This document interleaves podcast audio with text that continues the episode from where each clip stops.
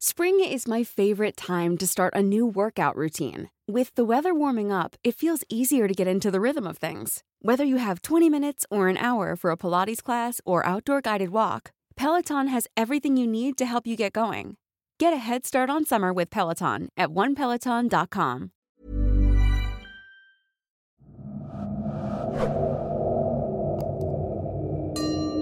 Magandang gabi, Sir Jupiter.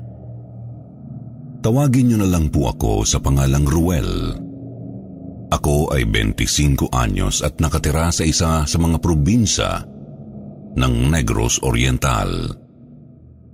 Hindi ko po itatangging na humaling ako sa pakikinig sa inyong mga ibinabahaging kwentong kababalaghan na alam kong kapupulutan ng aral. Kaya naman naisip ko ding ipadala sa email ang aking kwento sa pag-asang baka ito ay inyong mabasa. Dito po sa aming lugar, mahalaga ang mga pamahiin. Marami itong kwento sa likod ng paniniwalang madalas ay pinagtatawanan lamang ng iba. Ngunit lingid sa kanilang kaalaman ay totoo at minsan naghahatid pa ng kababalaghan. Taong 2017, nang mamatay ang aking lolo Tasyo sa sakit sa puso. Aksidente ang pagkakamatay niya na hindi naman talaga sana dapat. Inatake lamang siya nang magtalo ang kanyang mga anak na si Tio Lucio at Tio Arvin. Munti ka nang magpataya ng dalawa na hindi kinaya ng matanda kaya napahawak na lang ito ng mahigpit kay Lola at kusang pumanaw. Sa puntod ay iyak ng iyak ang aking mama Elena. Hindi niya matanggap na namatay si Lolo dahil sa kagagawan ng dalawa kong tiyuhin. Hindi niya matanggap na nag-away ang dalawang kapatid nang dahil lamang sa mana. Hindi sa nagmamayabang, may lupain si Lolo dito sa Negros, Sir Jupiter.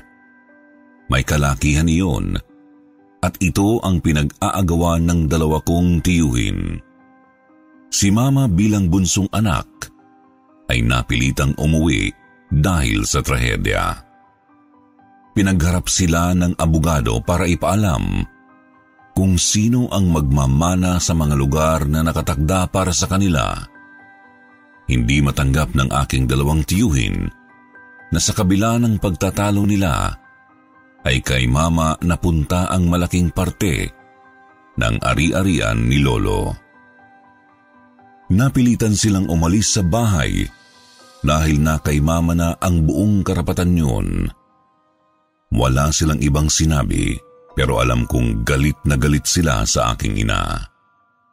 Kaya naman sa halip na saktan ito ng pisikal, ay kung anong sakit sa ulo ang ginagawa nila para labis na malungkot si mama at magkaproblema sa kanyang pamamalakad sa lupaing kanyang minana.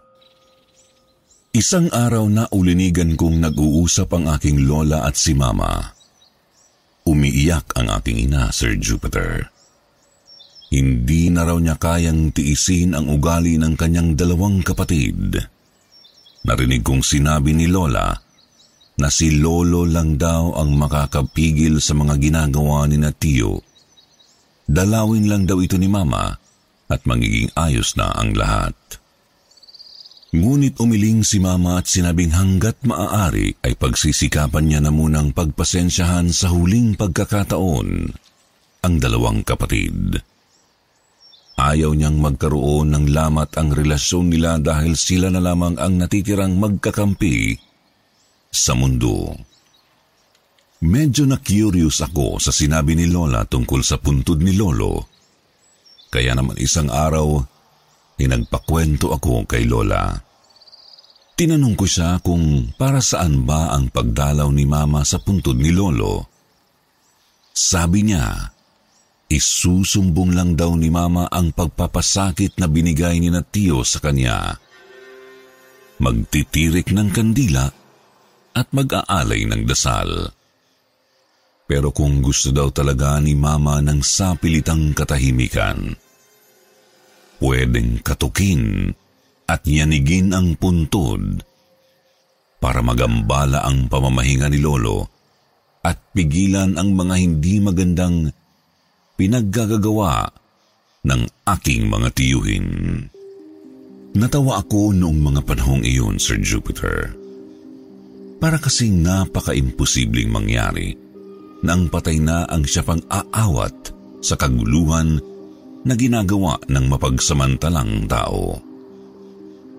Hindi ako naniniwala sa totoo lang. Para kasing napaka-imposible nitong mangyari, lalo na't nasa makabagong panahon na kami ngayon. Mas uso na ang makabagong teknolohiya at mas kinatatakutan na ang mga robots kaysa sa mga multo na hindi naman namin alam kung totoo ba o hindi. Pero sadyang mapagsamantala lang talaga yata ang aking mga tiyuhin, Sir Jupiter. Isang araw ay nagtalo sila ng aking mama sa bukid.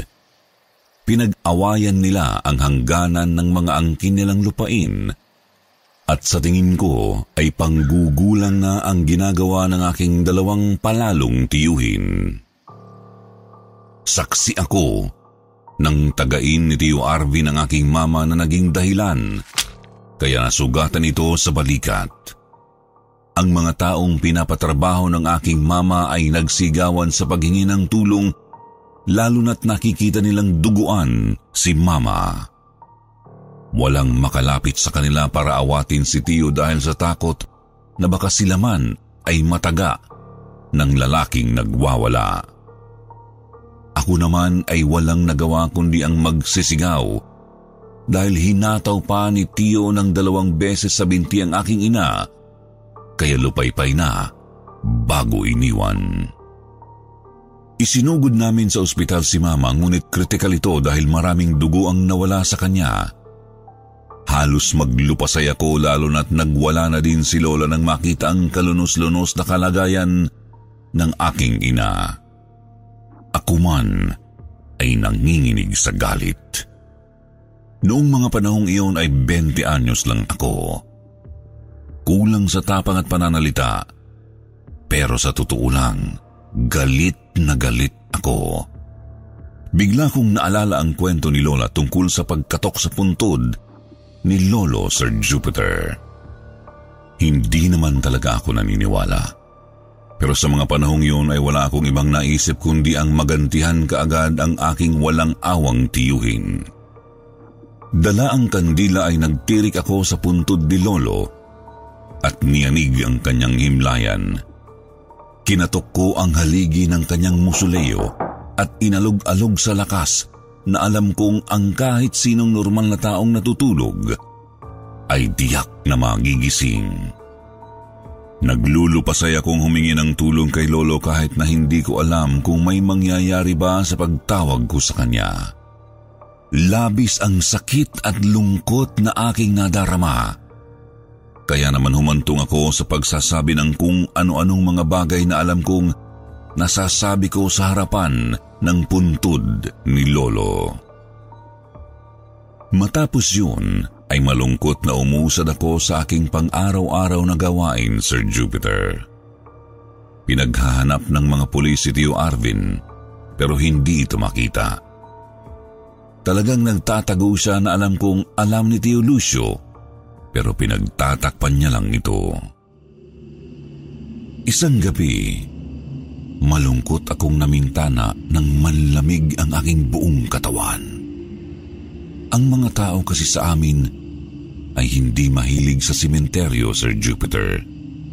Kaya karamihan sa mga lumisa naming mga kamag-anak ay sa mga lupa lamang naming pagmamayari nililibing. Tanaw ko sa bintana ang munting liwanag na nagmumula sa puntod ni Lolo, Sir Jupiter. Hindi ko alam kung may nagtitirik ba ng kandila pero imposibleng may gumawa pa ng ganoon sa ganitong disoras na ng gabi. Noong una ay hindi ako natakot, ngunit habang tumatagal ay hindi na ako mapakali. Gabi-gabi kong nakikita ang liwanag na yun na parabang nagmumula sa ningas ng apoy ng kandila. Na parabang regular na siyang nagpupunta at umaalis doon. Naisipan kong matyagan sa malapitan ang nasabing liwanag para malaman kung ano ang dahilan nito.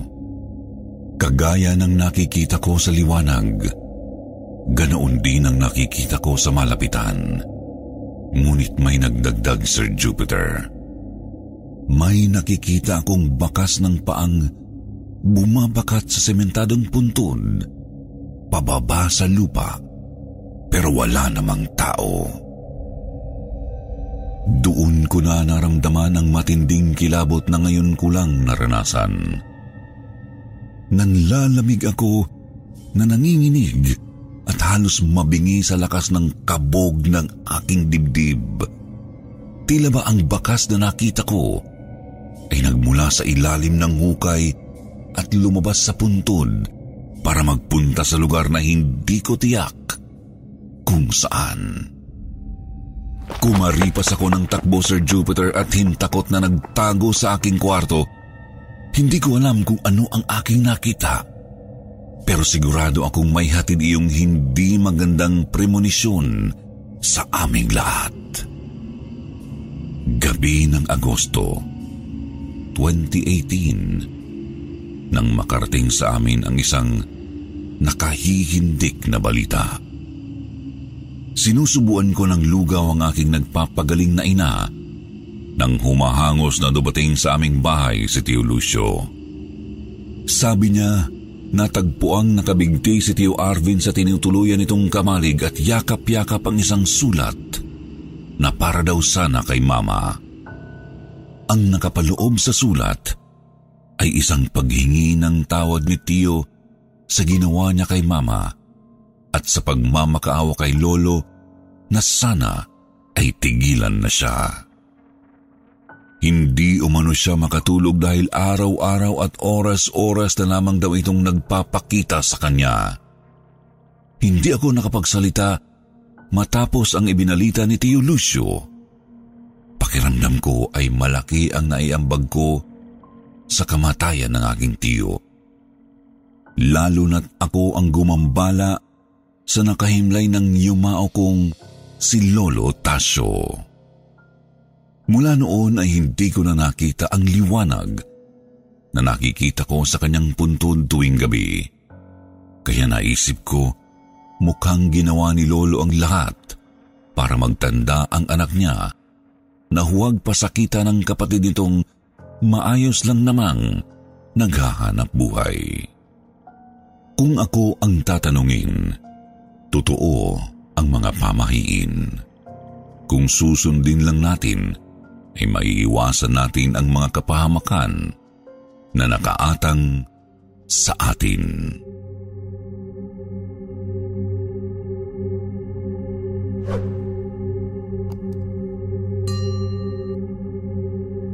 Bawal dumalo sa lamay ang buntis. Magandang gabi, Sir Jupiter. Tawagin niyo lamang akong Alma. 25 anyos. Ang kwentong ibabahagi ko po sa inyo ay nangyari noong 2015 sa isang probinsya sa Negros Occidental. Nainganyo po akong ibahagi sa inyong channel ang aking kwentong kababalaghan sa pag-asang baka kapupulutan ito ng aral ng inyong suking tagabakinig. Gusto ko pong sabihin na hindi naman masama ang maniwala at sumunod sa mga pamahiin. Minsan kasi may mga pangyayari sa ating mundo na kahirap paniwalaan at ang tanging kaya lamang natin gawin ay magdasal at tawagin ang may kapal. Isa po ako sa inyong mga bagong subscribers at umaasang sana mabasa ninyo itong aking kwento. Alam ko pong masyado ng kom If you're looking for plump lips that last, you need to know about Juvederm lip fillers. With Juvederm Volbella XC and Juvederm Ultra XC, your lip look, whether it's subtle or bold, can last up to one full year with optimal treatment and no additional maintenance. Find a licensed specialist and see if it's right for you at Juvederm.com today. That's J U V E D E R M.com. Add fullness to lips in adults over 21 with Juvederm Volbella XC or Juvederm Ultra XC. Do not use if you have severe allergies or a history of severe allergic reactions, or if you're allergic to lidocaine or the proteins used in Juvederm. Tell your doctor if you have a history of scarring or taking medicines that decrease the body's immune response or that can prolong bleeding. Common side effects include injection site redness, swelling, pain, tenderness, firmness, lumps, bumps, bruising, discoloration, or itching. As with all fillers, there's a rare risk of unintentional injection into a blood vessel, which can cause vision abnormalities, blindness, stroke, temporary scabs, or scarring. For full important safety information, visit juvederm.com. Spring is my favorite time to start a new workout routine. With the weather warming up, it feels easier to get into the rhythm of things. Whether you have 20 minutes or an hour for a Pilates class or outdoor guided walk, Peloton has everything you need to help you get going. Get a head start on summer with Peloton at onepeloton.com. Mon ang karanasan kong ito dahil kung pag-uusapan ng mga pamahiin, marami na ang may kabisado niyon. Kadalasan naririnig natin ito sa ating mga lolo at lola, lalo na kapag napagawi tayo sa probinsya. Paliliguan tayo ng maraming pangaral kapag napapansin nila tayo na isa sa mga matitigas ang ulo. Sa aking kaso, umuwi ako sa aming lugar sa kadahilan ng nabuntis ako, Sir Jupiter. Pero hindi ito pinanagutan ng aking nobyo.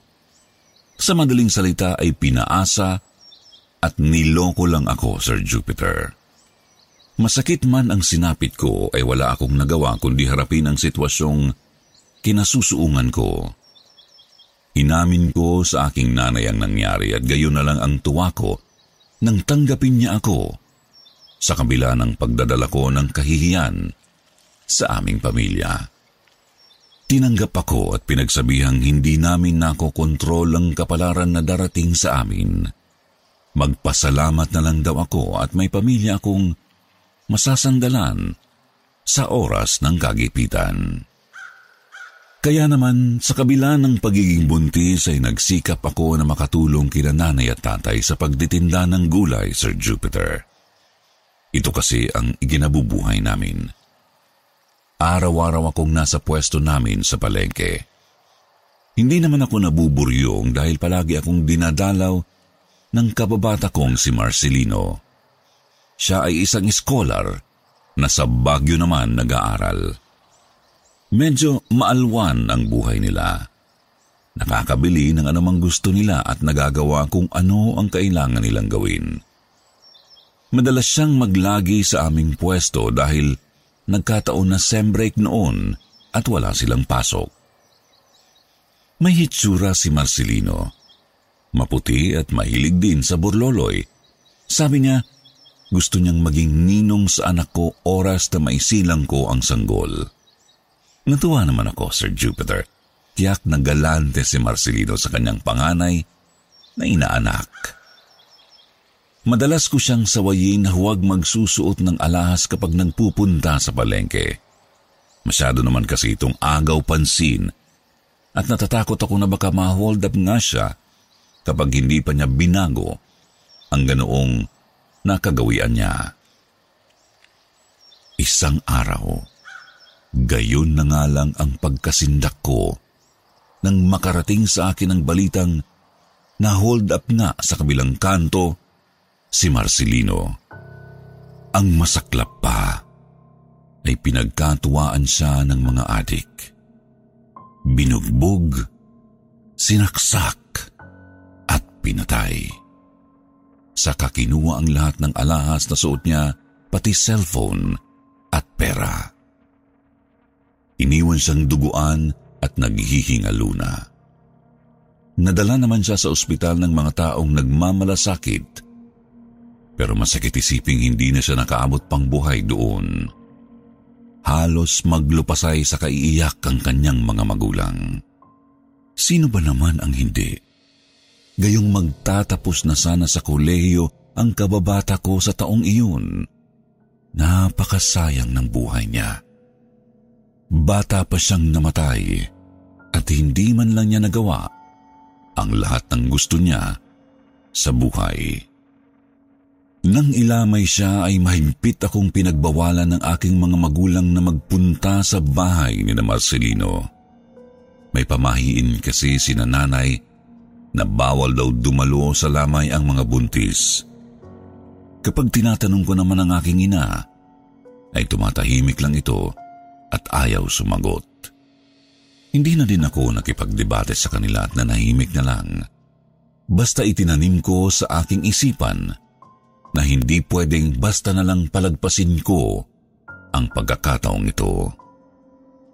Kapag aalis na si nanay, ay susunod ako pero hindi ako magpapakita sa kanila. Sa likuran ako dumaan habang sila naman ay magkasama ni tatay. Gamit ang flashlight, ay tinaluntun ko naman ang daan sa kabilang ibayo para masigurong mauuna ako kina nanay at tatay. Nagsuot ako ng malaking damit at nagdala ng luya at bawang sa aking bulsa. Dito kasi sa amin ay balot ang aming lugar sa mga pamahiin, Sir Jupiter. Maraming bawal at hindi pwedeng gawin. Pero ilan naman sa mga ito ay sinusuway ko lalo na't alam kong importante ang gagawin ko.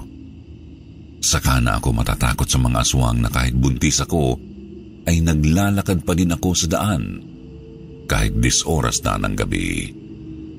Iilan lang ang tao nang makarating ako kaya nagmamadali akong lumapit sa kabaong ni Marcelino. Naaawa ako sa kanya dahil hindi niya pinakinggan ang sinabi kong huwag basta-basta maglalakad ng nakaalahas dahil maaari itong maging mitsa ng buhay ng isang tao. Matagumpay kong nadalaw si Marcelino at inilihim ko ito sa aking mga magulang. Tiyak na papagalitan nila ako sa ginawa kong pagsuway sa aming pinaniniwalaang pamahiin. Matuling lumipas ang ilang buwan. Hindi ko na namalayang malapit na pala ang kabuwanan ko, Sir Jupiter. May 19, 2015, ng alas 8 ng gabi, nang magsimula akong makaramdam ng pananakit ng aking tiyan. Hindi ko alam kung manganganak na ba ako pero naihanda ko na din naman ang kakailanganin para sa paglabas ng aking sanggol. Si nanay ay aligagana samantalang si tatay naman ay lumakad para sunduin si Aling Rusing na kumadrona. May kalayuan ang bahay nito, kaya maaga pa lang ay umalis na siya at makaraw mapaanak ako nang wala sa oras.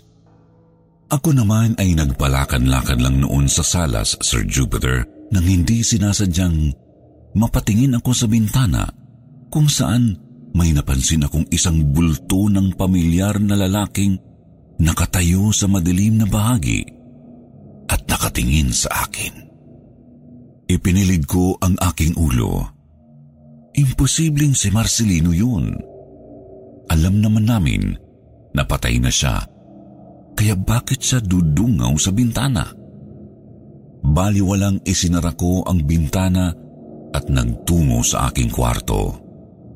Sa pagkakaalam ko, ay nasa kusina si nanay at nagpapakulo ng mainit na tubig para ilagay sa termos. Habang nakahiga, may napapansin akong anino pasilip-silip sa aking higaan na parang nakikipagtaguan sa akin. Bumalikwas ako ng bangon at dumagundong sa kaba ang aking dibdib. Hindi ko naiisip noong mga panahong iyon na baka minumulto ako. Kinabahan lang ako, pero hindi naman ako natakot. Mas lamang kasi ang nararamdaman kong sakit sa tiyan, lalo na't alam kong malapit nang lumabas ang baby ko. Para mawala ang aking takot, ay saglit akong pumikit at umaasang mapapawi ang sakit hanggang sa marinig kong tinatawag ang pangalan ko. Nablangko ang aking isipan ng mga oras na iyon, Sir Jupiter. Tatlong beses tinawag ang pangalan ko at napakapamilyar ang boses nito na parang hindi man lang nagbago sa pagdaan ng panahon. Si Marcelino. Sa ikatlong beses na tinawag niya ang aking pangalan ay sumugot ako. Kung hindi ba naman para lang akong naalimpungatan. May pamahiin sa amin na bawal sumagot sa tawag ng taong hindi nakikita o nakikilala, Sir Jupiter. Hindi ko alam, pero nabalisa ako. Lalo na nang sunod-sunod na ang pagtigas at pagsakit ng tiyan ko hanggang sa sumabog ang panubigan ko ay nataranta na ako. Mabuti na lang dumating kaagad sina tatay at aling rusing kaya naalalayan nila ako. Habang umiiri ako ay hindi ko gaanong napapansin ang mga sinasabi ng kumadrona Sir Jupiter. Walang halong biro, imbis na sinanay at aling rusing lang ang nakaalalay sa akin ay gayon na lang ang sindak na aking nadarama nang makitang nasa likuran si Marcelino at walang kangiting-iting nakatitig sa akin. Sigurado akong siya yun, Sir Jupiter, pero itim ang mga mata niya. Walang kabuhay-buhay. Nararamdaman kong kahit hindi siya nagsasalita ay tinatawag niya ako dahilan para mapatigil ako sa pag-iri at biglang dadalawin ng antok. Narinig kong lumingon si Aling Rosing kay nanay at nagtanong kung may lamay ba akong napuntahan noon na naging dahilan kung bakit ako inaantok sa panahon ng pag-iri. Pumasok kaagad si tatay at iniabot ang lalagyang may pausok na ginupit na telang mula daw sa damit ni Marcelino. Hindi ko na namamalayang noong mga panahong nakikita ko si Marcelino ay natataranta na pala ang aking mga magulang para dalhin ako sa ospital. Nakalabas na daw kasi ang sanggol pero bigla ang umaakyat ang dugo ko sa ulo dahilan para muntikan na akong mamatay. Mabuti na lang at naagapan nila ang nangyari at nailigtas ako. Nang makauwi ako sa bahay, ay ipinagtapat ko ang ginawa ko kina nanay na ikinaiyak naman niya. Hindi garmo ang pumipigil sa kanila para huwag akong padalawin sa lamay noon ng aking kaibigan, kundi dahil sa ako ay buntis. May sabi-sabi kasi sa mga nakatatanda sa amin na ang buntis na magpupunta sa lamay ay posibleng hilahin ng taong namatay na at isama sa kabilang buhay. Kaya bawal dumalo sa lamay ang mga babaeng nagdadalang tao. Hindi masama ang maniwala sa mga pamahiin. Hindi rin naman sa lahat ay nangyayari ang ganitong sitwasyon. Lamang minsan, kailangan nating bigyang halaga ang mga paniniwala at kaugalian upang tayo ay huwag mapahamak. Maraming salamat po sa pagbibigay ninyo sa akin ng pagkakataong makapagbahagi ng aking kwentong kababalaghan. More power po sa inyong channel at magandang gabi.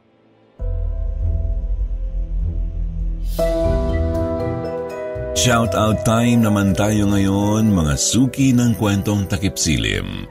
Shoutout goes out to Jenny Rivera Reyes at kay Tatay Junior Reyes ng Binyan, Laguna, Leomar Lagado, John Carlo Ubosa, Jamali Antalo Sultan, kay Ken Master. Shoutout din kay Christopher Teorica, Joy Arellano, Edith Lobiano, kay Joy Ayade. Hi kay Filipina Mom in Canada, Pasyandora 32 Vlogs, Bilen Malbas, Teresita Aguilar, Nelly, hi at shoutout din kay Michael Palma, Carolina Fletcher, Zenzen Yu, shoutout din sa Ibanez family at De La Serna, Tulosa.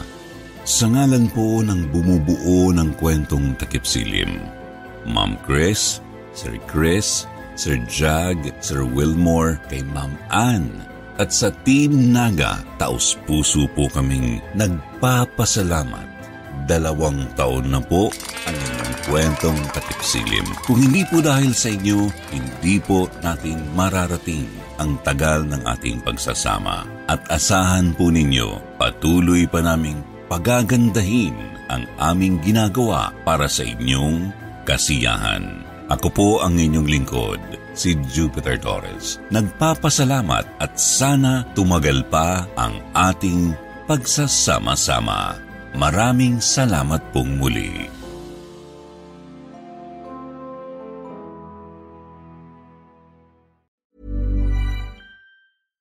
Selling a little or a lot?